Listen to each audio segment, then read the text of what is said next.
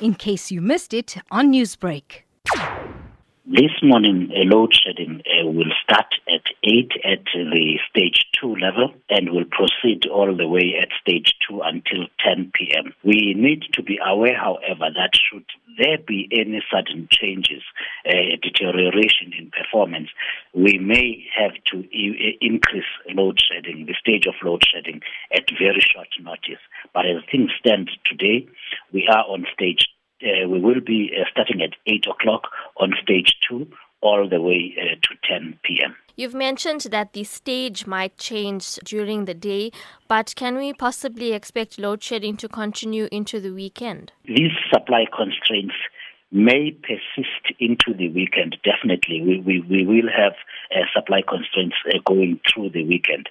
However, that does not necessarily mean there will be load shedding throughout the whole weekend.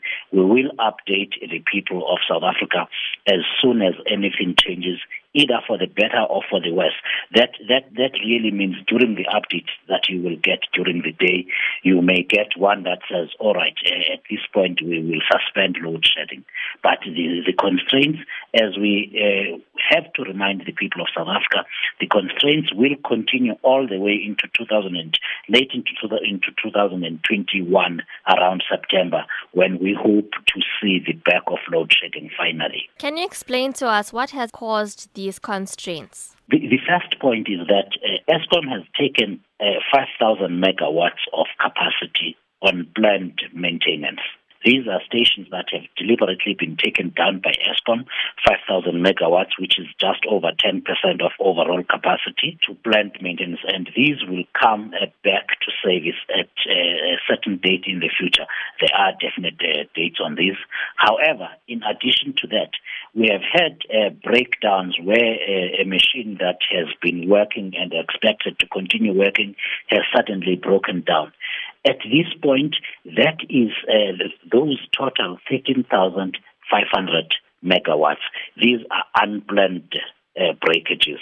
If you add this 13,500 to the 5,000, you are talking about 18,500 megawatts of capacity that is not available at this point, and that equates to about 40% of Eskom's infrastructure.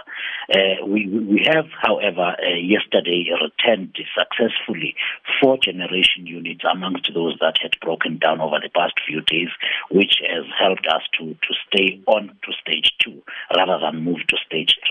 Newsbreak, Lotus FM, powered by SABC News.